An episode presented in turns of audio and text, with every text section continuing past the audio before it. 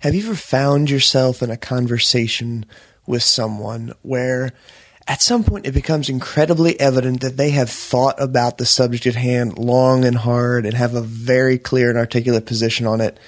Well, if not, you're going to hear it today on this episode of Inbound Agency Journey. Thank you so much for taking this time to be here right now. We are fired up to bring you Michael Rose from Mojo Media Labs.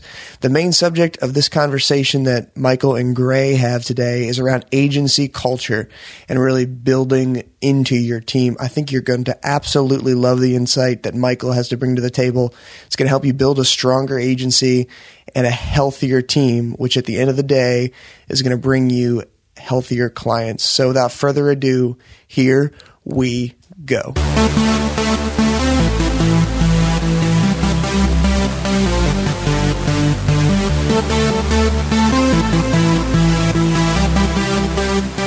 Welcome to Inbound Agency Journey.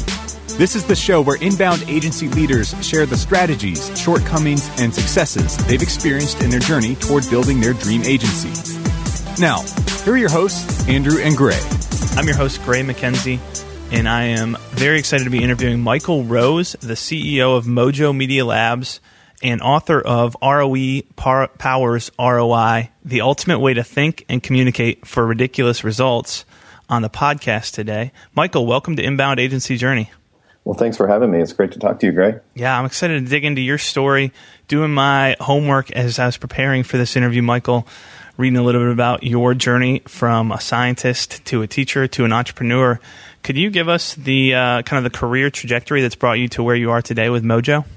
Sure. Um, well, I grew up in an entrepreneurial family, so that was always in my blood. Um, however, when I went to college, um, I did a 180 from from business and and decided to go medical. And long story short, graduated with a degree in biochemistry and a degree in chemistry. Um, took the MCATs, was getting ready to go to medical school, but decided to change. Went into research and development uh, at at a ophthalmic pharmaceutical company. And did that for a couple years uh, until the E gene, as I say, the entrepreneurial gene kicked in, and and when that did, uh, in the summer of '97, I was incidentally just finishing my first year of law school, um, and and decided to start my business. And that business is still around today. It's rocking and rolling, doing very well, uh, very healthy. And um, and then later, I wrote a book on vision. So figure out the trajectory here of how things twist and turn and and, and whatnot. But uh, ultimately. Um, thinking as a scientist, thinking analytically has helped tremendously in the digital world. Right, that makes sense. So I want to get to the book in a minute, but first I'm curious to know. Uh, 18 years is a lot longer than a ton of the inbound marketing agencies than most of the agencies who we've had on the podcast to this point. So what was what was the core offering back at that point, and what's been the transition to where you are today? Yeah, good question. Um, well, we have a we have a, a, a, family of companies, if you will, uh, literally and figuratively, because my wife and I, you know, own them 100% and exclusively manage them with a, an amazing team of people. But uh, the company that I started in '97 is a company called Marketing Candy.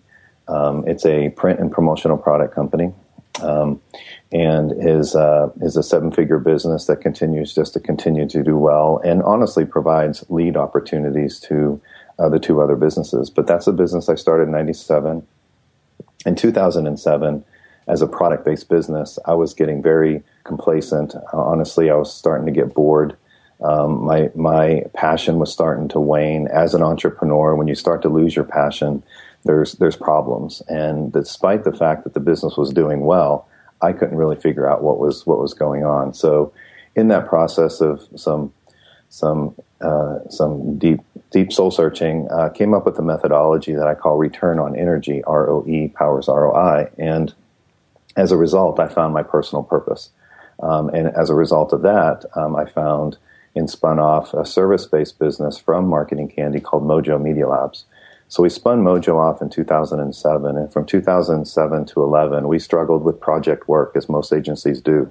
But until I found um, the inbound model, or I should say the HubSpot model, um, from 2012 to 2000, about 18 months, we were in gold status with HubSpot. I found my personal, professional passion anyway, um, beyond that, just to help people and uh, with the book. and started to grow the agency in an area that I'm just completely passionate about. Today, we don't do project work. All of our clients on retainer. Um, we have clients going into year two and year three. Um, client satisfaction is an all-time high, I would say, as is employee satisfaction. So um, it's been a it's been a long journey. Wow, I love that, and uh, I'm obviously seeing the analytical side of you, yeah. tracking the you know, tracking customer satisfaction, employee satisfaction, and the ability to quantify a lot of that stuff can be really powerful in understanding how you're progressing as a company. How are you balancing time before? So, one more question before jumping into because I want to unpack ROE as well and that whole idea. How are you balancing time between trying to run Marketing Candy, if you're still involved there, Mojo Media Labs, you're the author of the book, and then you mentioned a third company as well. How do you balance split split up that time between those priorities? Yeah, I do a lot of speaking on the ROE side, and we've actually launched a consulting practice around that with a partner um, who has been doing consulting for a lot longer than I have. Um, I know what I'm good at, and I know what I'm not good at, and I try to find people and align ourselves uh, with the people that that can complement my skill sets and do what I either don't want to do or am not qualified to do, quite frankly. Um, but balancing time is is certainly an issue. Um, the you know it's it's prioritizing, uh, making very quick decisions um, when they come up. Um, I have a I follow what I call the Eisenhower deci- decision matrix. Um, if you Google that, you'll find some really fascinating articles around the Eisenhower decision matrix and basically, um, it's how Stephen Covey got his start and how he's built the empire of Seven Habits on was based on the Eisenhower decision matrix, which is basically uh, categorizing anything that comes into your life at all your different collection points as urgent and important, urgent, not important, important, not urgent, and then not important, not urgent. And that's qual- qualified as quadrant one, two, three, and four. And uh, so I make my decisions based on that. If something comes across as urgent and important, it gets addressed immediately.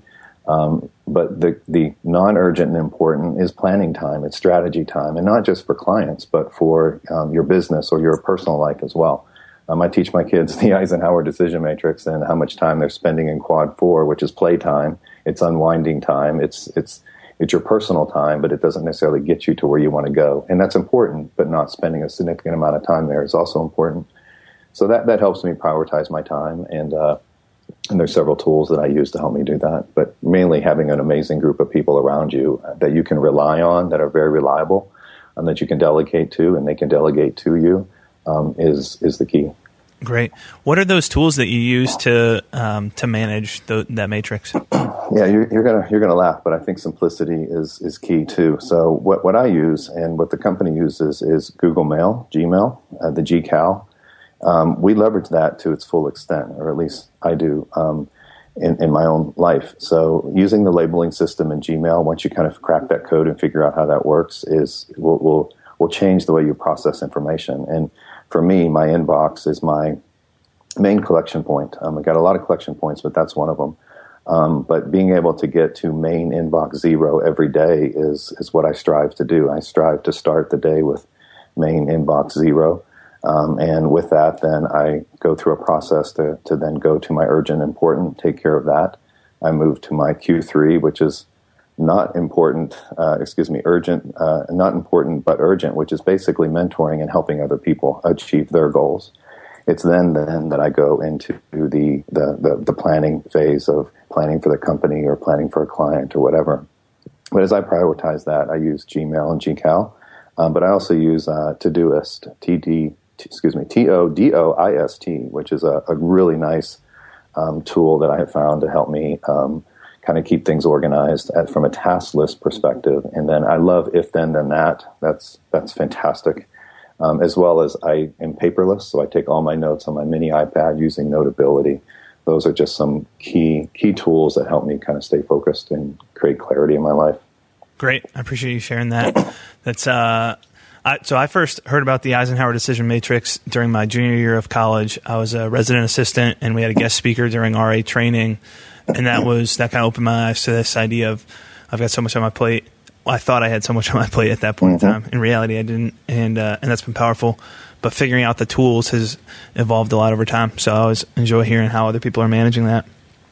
Um, Michael, let's jump into uh, the book that you wrote and just the idea of ROE a little bit. I know that a lot of folks want to hear about the agency, and we can dive more into that. But I'm really curious to know about the book and how that's influenced how you service your your customers as well.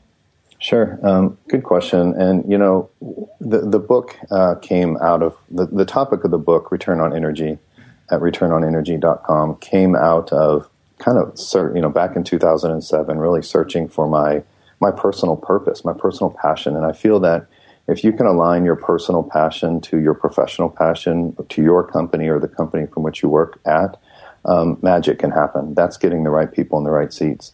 Uh, at Mojo, we look for fit first, period. We feel like we can train for everything else, the marketing side.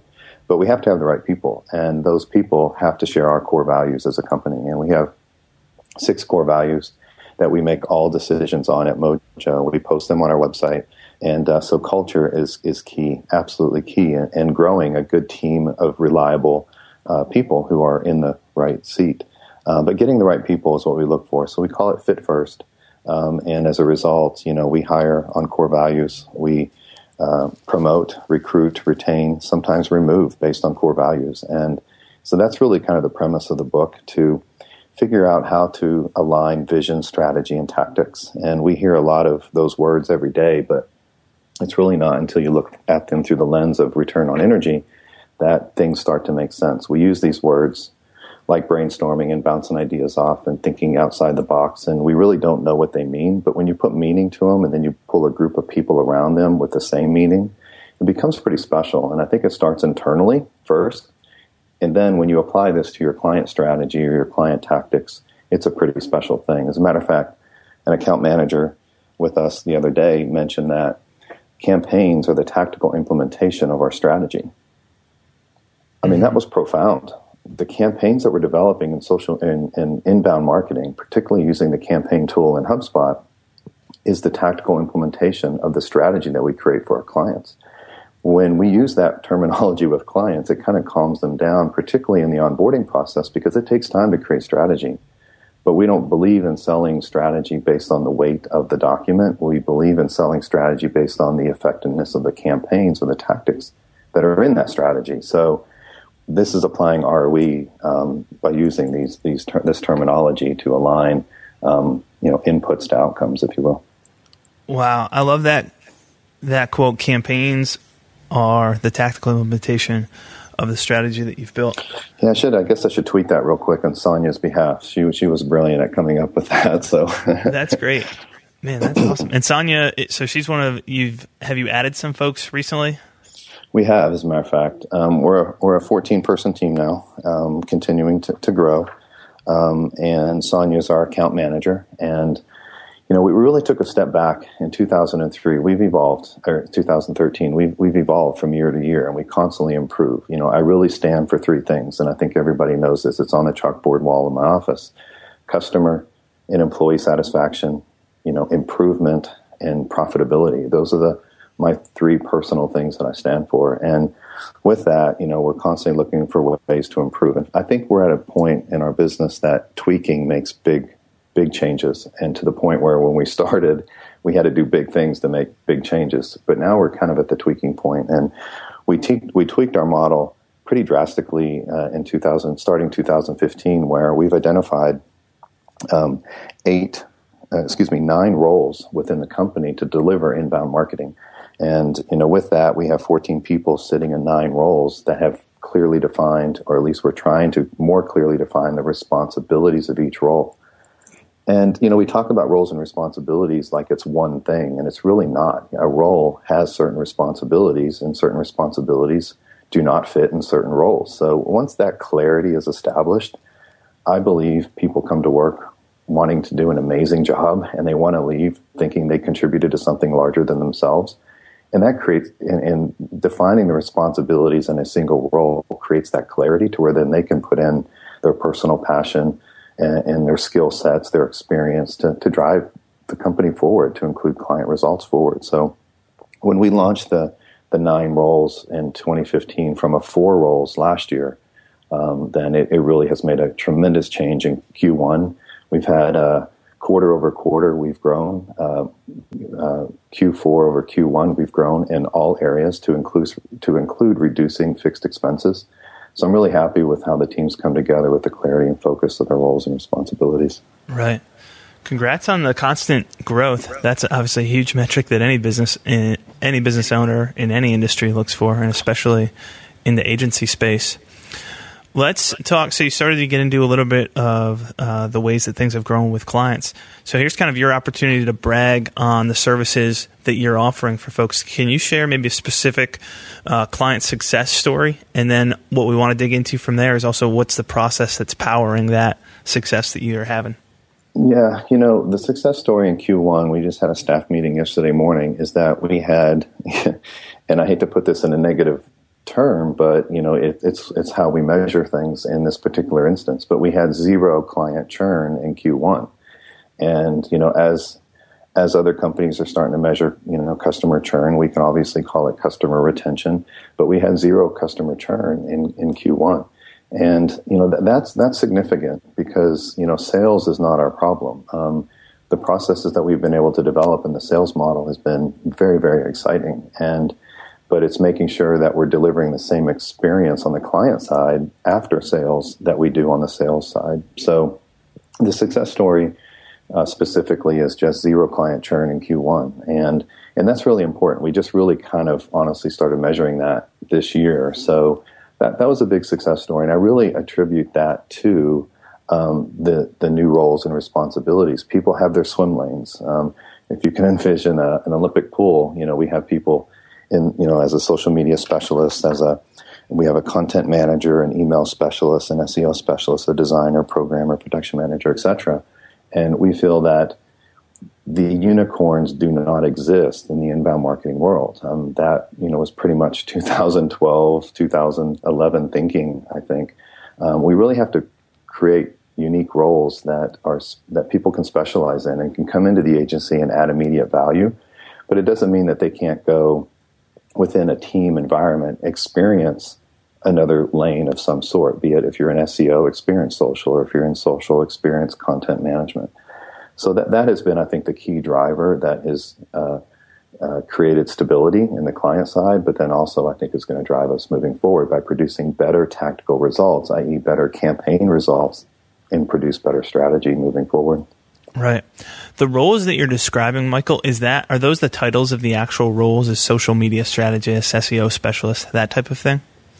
Um, yeah, they are. We have a digital marketing manager, um, we have an account manager, a content manager, an email specialist, a social media specialist, an SEO specialist, a designer who focuses on inbound design, um, a programmer, and then the production manager that kind of keeps, you know, in the production manager, as an example, is the role but the responsibilities of that role is project management and um, training and development um, and various other responsibilities. But you know, project management, for example, is a responsibility within the production manager role. And when we've created clarity like that in each one of these areas, um, people are coming to work and knowing what's expected of them. I hope more and more each day. Um, we're not where we need to be, but I think I feel like we're moving in the right direction based on the feedback we're getting and the results we're seeing. Right. That's great. So we've got nine different roles. How are and you, made the comment about uh, just no unicorns existing at this point in time. So one of the things I'm curious to know about you've you've mentioned processes a couple times. You're obviously highly process driven. Who is training these nine people? Are they coming in with a set of skills? And I know that you mentioned you're training a lot because the fit first is the most important thing in hiring. So are you and Nicole creating the processes for them to follow? Is it a collaborative effort between you and the person? Kind of how do these how do these nine different roles get brought up to speed and the processes that you have in place? Sure. I, wish I could say, you know, ABC, this is how it's happened, but it's been just a, a fit of, of trial and error. Um, HubSpot, for example, provides amazing training and development, or I should say training within the university system and inbound training and HubSpot training and partner training, and there's various other you know um, um, agencies out there that, that do the same thing and, and resources. But we, we mojoize it, as we say, you know. Um, so how do we take what somebody has developed that works for either them or another agency? But you know, we're we're an agency that's highly focused on culture, and and so how do we mojoize it? How do we take a process and and test it, try it uh, before we really um, kind of improve on it? Which is again one of those things that we're constantly looking to do.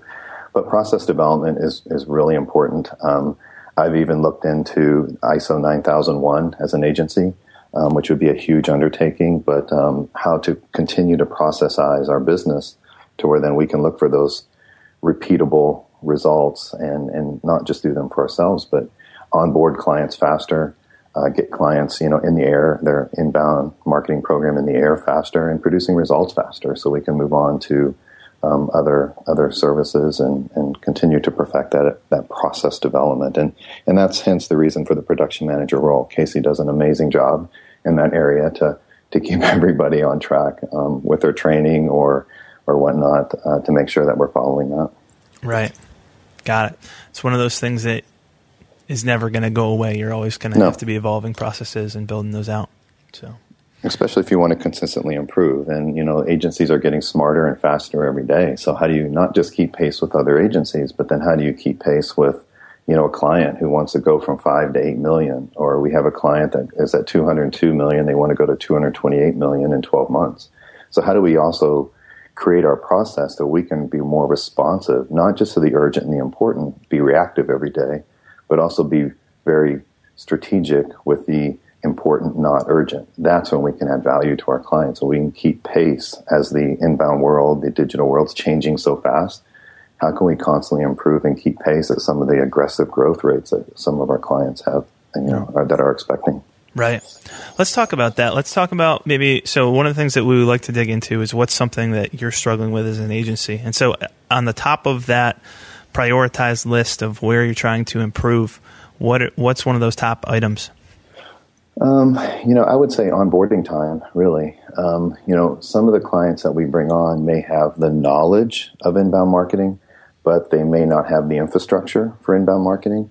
So, getting a client up to speed fast and managing those expectations in a timely fashion um, as to when things will quote unquote go live is really important. So, um, Paul Roetzer with PR 2020, I think, says it very well, and the difference between drivers and builders, and being able to put a ratio of drivers and builders together because we can't just start with builders for 60 days. I mean, there has to be some drivers and in driving, be it visitations, conversions, or customers. And and there's ways to do that. So we're creatively coming up with campaigns that we can stack upon each other at certain levels of time to um, to make sure that we're we're producing outcomes um, as we're putting all the inputs into building a, a, foundation of inbound. Now, if they come to us with a foundation of inbound marketing, that's great, but we don't see that very often. So uh, we're having to set very clear expectations in the sales process that until the solid foundation is built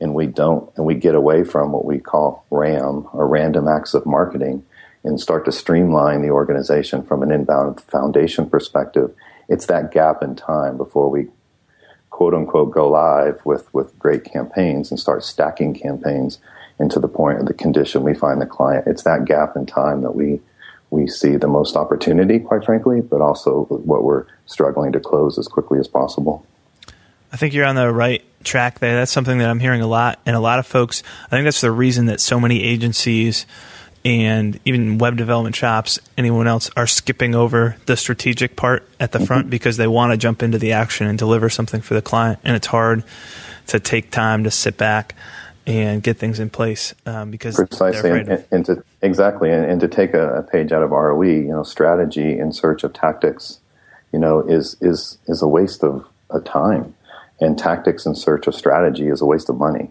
That's where random acts of marketing come into play. So it, it, it takes it takes some time to educate our clients on the importance of strategy in some cases, but strategy does take time, but we can't just sit around thinking all the time. We have to do as well. Right. And that's where handing over ROE powers ROI to our clients in most cases helps a lot to set those expectations out of the gate.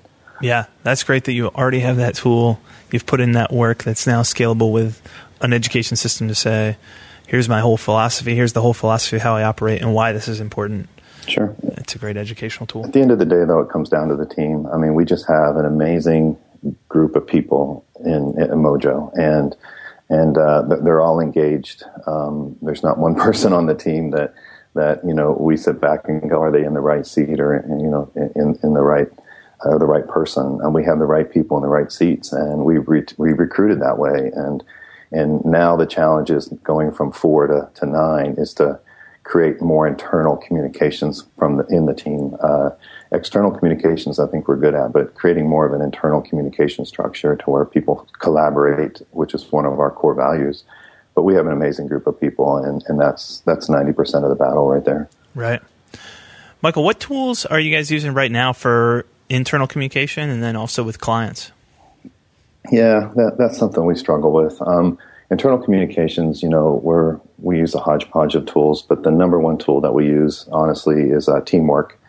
Um, teamwork project management. I think they just call it Teamwork Project now. Um, but Teamwork is our project management system that Casey manages, and uh, it, has been really helpful um, to to to use that to communicate within projects or within campaigns, if you will. Um, we're, we're kicking around Yammer. Um, that's kind of getting a slow start, but um, I can see that as an effective tool kind of moving forward.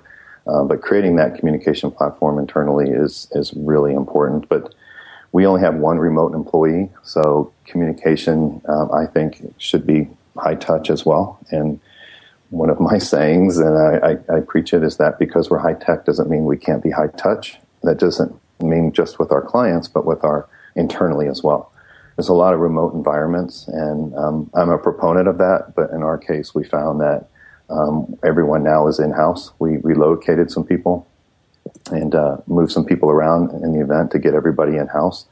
And I think remote works well if you're if you're trying to grow, perhaps, or scale. But when you're in the building phase, um, when you take out that high touch uh, from a collaboration perspective, I think it's it's it's a little more difficult. But um, we found it better to you know, stand up and, and walk across the room and talk to somebody is probably the most effective way. Right. I like that. We just recently switched at GuavaBox. We switched from we'd been using HipChat for our mm-hmm. internal communication for a while. Recently switched over to Slack. They're both pretty similar functionality, but that has helped us a lot. Just picking a tool, and I don't know.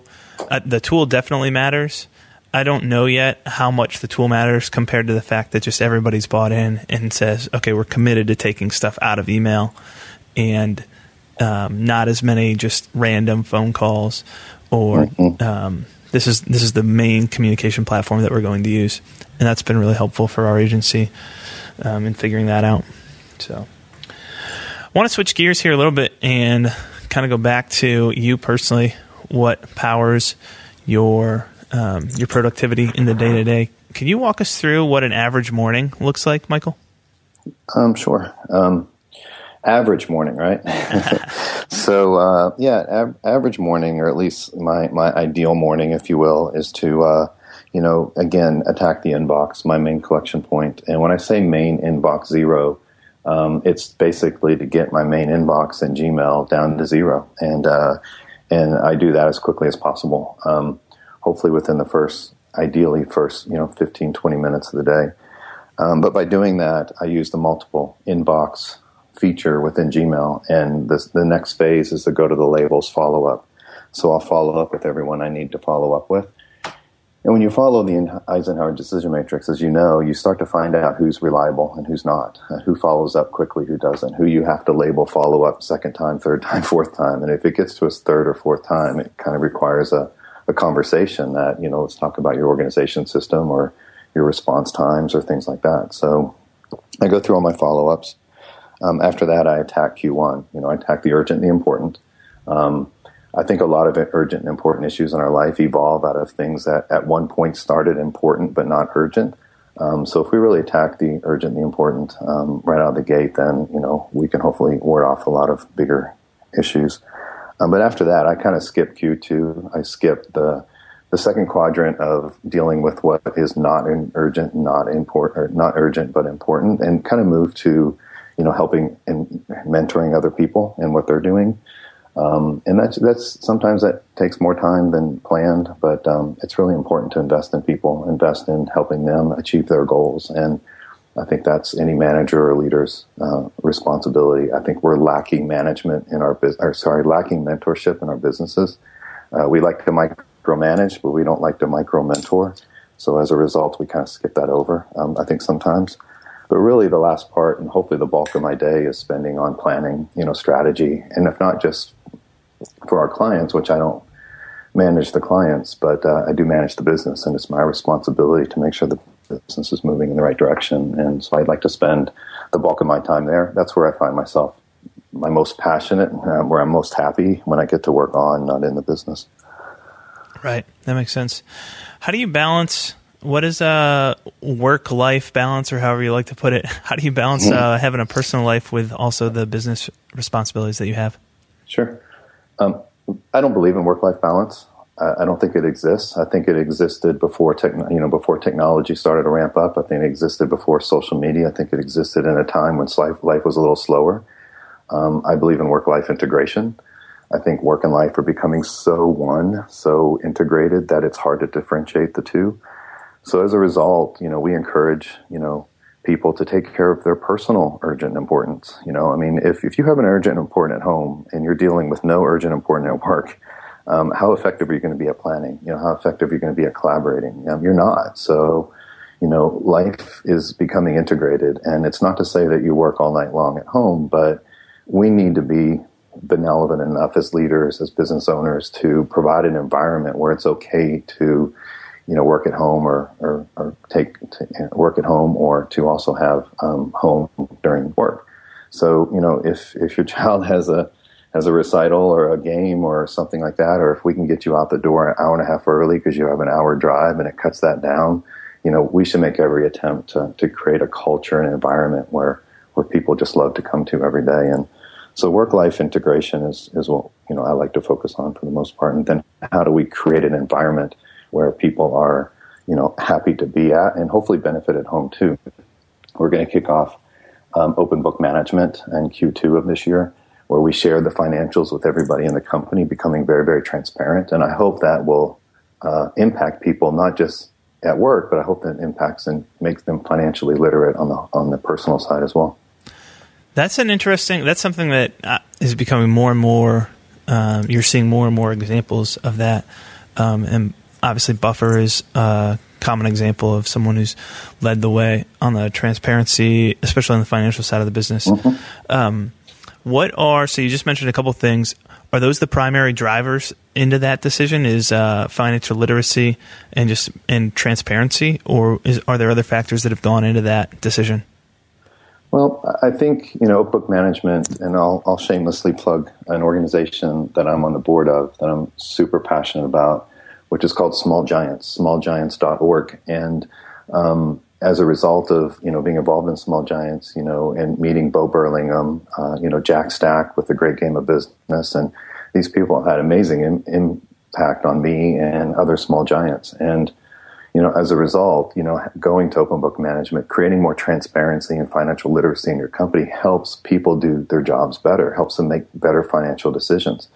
Um, when somebody knows that, you know, fixed expenses are up a, a percent and a half, they know based on their responsibilities within their role how they can impact fixed expenses. And when they start making these smaller decisions every single day, it really starts to add up to where you can set a goal in the company to reduce fixed expenses by X percent. And people hit that number if they're engaged, if they're passionate about what they're doing, and you've created this environment of, of empowerment. So, you know, one of our core values, a subset of one of our core values is how did I add value today? And the way to add value is to increase expenses, excuse me, increase revenue or decrease expenses. So how can you do that today um, from, from the business management side? So you know, teaching business management skills to people is, is important. Because you made a million dollars one year in gross revenue doesn't mean the owner took home a million dollars. Um, so a lot of people um, need to understand how the company makes or loses money, and then it creates a lot of trust. I think through transparency. So it's a it's a huge win win on both sides. I like that a lot. That's something that Andrew and I have kicked around for Guava Box. We have not gone there yet, but um, very intrigued by the idea. So, highly recommend it. That's I mean, awesome. Small Giants is a great place to start to learn a little bit more about GGOB, as they say, a great game of business. Um, but uh, it's it's a it's a it's the it's really the the the 21st century way to run a business. I mean, to, to open up your, you know, be more transparent uh, with with your employees. Um, I, I, think it's it's what employees want. They don't know what they maybe want in certain cases, but when you open that up to them, you're going to take engagement up and your culture up a few notches, and that's what we're all hopefully trying to accomplish. Right. Michael, I really appreciate your time and the insight that you shared with us on the podcast today. What's the best way for listeners to connect with you? Sure. Uh, Twitter is uh, R. Michael Rose. Um, my uh, LinkedIn is also R. Michael Rose. Um, my website is mojomedialabs.com. My personal website is R. Michael Rose. Feel free to contact me through those means, and uh, I'm happy to answer any questions or help anybody out any way I can. Uh, also, reach out through um, um, the Amazon author page is, is a popular source as well, but um, through ROE Powers ROI. Great. Well, we will include all the links that you just mentioned, the resources that we talked about in this show, the link directly to uh, to Amazon to purchase your book in the show notes. And we will talk to you soon, Michael. Thanks again for joining us today. Thank you, Greg. It's been fascinating. Thanks so much. This episode of Inbound Agency Journey is brought to you by Do Inbound, the world's first project and process management tool built specifically for inbound marketing agencies. If you want to learn how to manage, track, and scale your inbound agency with a pre-built and proven system, visit doinbound.com slash journey. Again, that's doinbound, all one word, dot com forward slash journey. Now, back to the show. Gray, in this episode, you have a pretty cool conversation um, where we dig into agency culture, and you're talking to Michael Rose from Mojo Media Lab. Um, and Michael has obviously done a lot of thinking on the topics that you guys run over. What is your what were your thoughts when you wrapped up your conversation with Michael? I had a lot of thoughts, Andrew. What's cool about Michael is that he's written a lot of things down, and that was one of the things I shared with him after we got done talking. Was just kind of a thank you. It's cool that you've written this stuff because the act of writing forces you to condense a lot of your thoughts and think about things, and you can see clearly his um, his career trajectory from scientist to teacher to entrepreneur and the analytical side of him obviously plays out in the systems that he's built, the way that he's structured his team, and the culture and what they're doing at Mojo Media. So the big, I mean, the big things that stuck out to me were how well they've systematized a lot of things that they do, and a combination of that, and then also his focus on culture and hiring people who are a fit first. A lot of stuff. Uh, one of the signs that someone's written a lot too is like how many tweetable lines you might have, and there were a lot of things that were like, okay, this is a one sentence gem that you've obviously thought about before in process. There's too many for this to be an accident. So that was, uh, you know, it's always fun to talk to someone who's who's processed through a lot of things that I'm still learning and working through. Yeah, I also liked he he takes that process side not only to like tactically how are we delivering our services, but how are we building our team and how are we structuring our culture. Uh, and that's an area when a lot of agencies that are considering growth are looking at growth and they want to build that agency team uh, to, to consider process in the way you attract and the way you retain and even the way you you get rid of employees. Uh, the the insight he brought to that I thought was pretty insightful. Yeah, for sure. Some of the the systems that he has in place for how he makes decisions, and talked about the Eisenhower decision matrix. Um, talked about the way that he manages kind of his daily to dos, and what are what are the specific tools that he uses, and what's his process for going through that. I thought that that was valuable just to hear and kind of play into. Hopefully, that'll play into people's workflow and whether they use the same tools or a different one. Hopefully, that um, just kind of sinks in and infiltrates your brain and um, you know helps you solidify your own process that works for you. Andrew, one of the quotes that stuck out to me talking about the combination of uh, being refined technology company, but also focus on culture. He talked about that there doesn't have to be a separation between being high tech and high touch.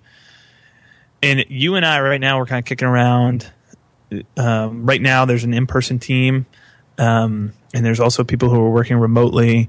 Which direction are we going to go?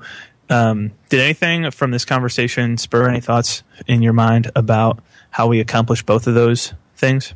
I think the takeaway that i had was that in either place, uh, you, you need to think about the people and the creating opportunities for there to be the, those touch points.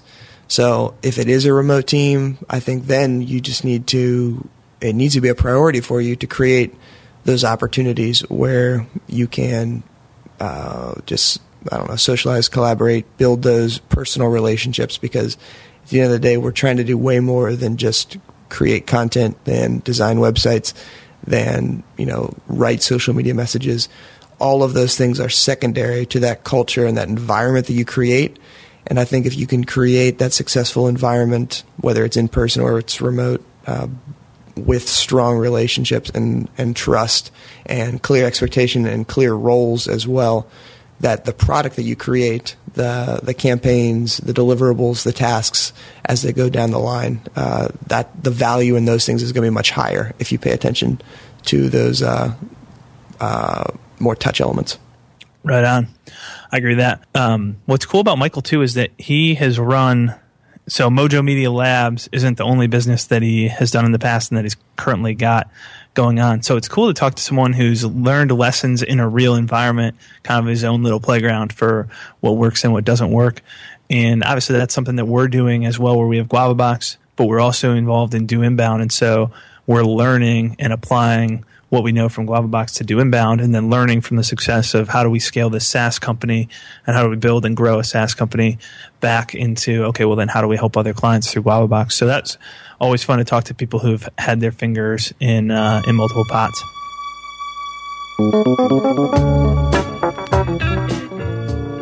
Thank you for listening to Inbound Agency Journey.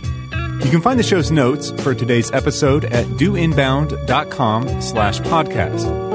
Again, that's doinbound, all one word, dot com forward slash podcast. If you enjoyed this episode, head over to iTunes to subscribe or leave us a review of the show. Until next time, remember, life is a journey. Keep moving forward.